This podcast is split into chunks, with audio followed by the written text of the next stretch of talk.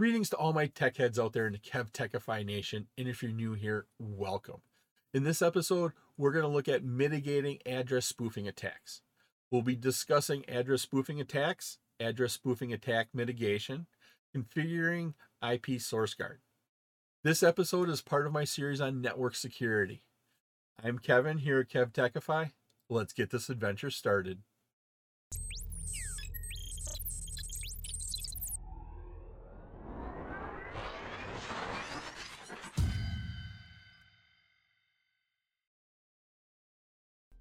MAC address spoofing attacks occur when attackers alter the MAC address of their host to match another known MAC address of, of the target host. Here we can see that we have our threat actor here. So we have our threat actor. This is a known MAC address, so this is a valid device on your network.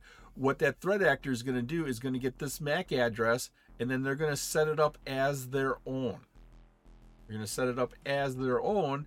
And what happens is on our switch port here, it knows that MAC address is AABBCC there, but now all of a sudden it starts getting some um, packets from our threat actor, and then the switch is all of a sudden going to change and say, oh, it is now connected to port 2.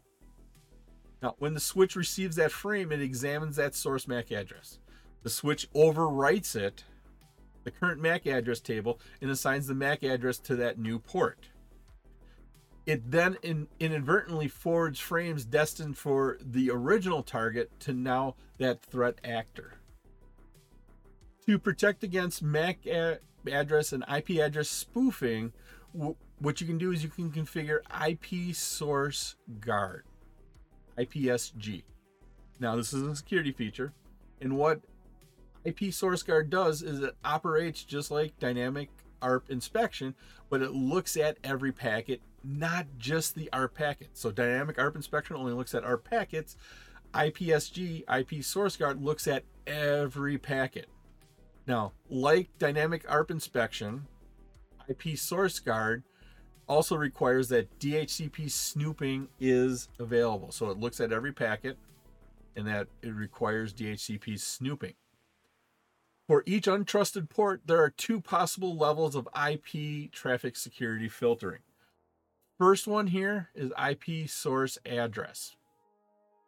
Once again, this is a filter and IP traffic is filtered based on its source IP address, and only IP traffic with a source IP address that matches that IP address source binding entry is permitted.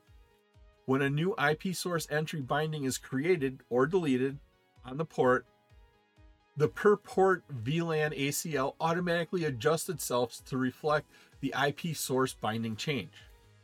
Then we have source IP and MAC address. IP traffic here is filtered based on its source IP address in addition to its MAC address. Only IP traffic with source IP and MAC addresses that match that IP source binding entry are permitted. In our topology here, we have two PCs in VLAN 10, PCA, PCB, and they're connected into F01 and F02. PCA PCB here these are untrusted sources when we're talking about our IP source guard. And what we want to do is we want to turn those, we want to set the switch up here to say that they are untrusted um, ports and we want to turn on IP source guard.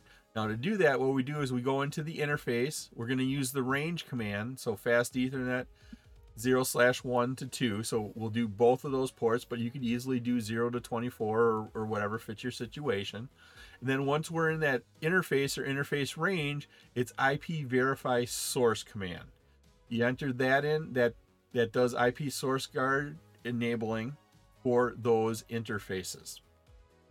To verify it, what we can do is we can use the show IP verify source command.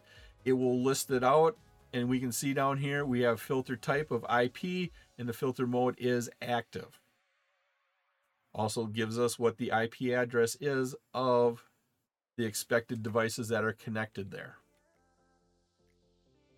It was my pleasure to provide you with this wonderful episode on mitigating address spoofing attacks. If you like this episode and you got value out of it, and of course, depending upon what platform you're using, please click that like button, give a five star rating, leave a comment. This all helps me bring you more great content. Please take a minute to subscribe to my channel. All of my socials and contact information are on my website, kevtechify.com, and you can get all these episodes in video and podcast form. In the upper right is my playlist for my series on network security.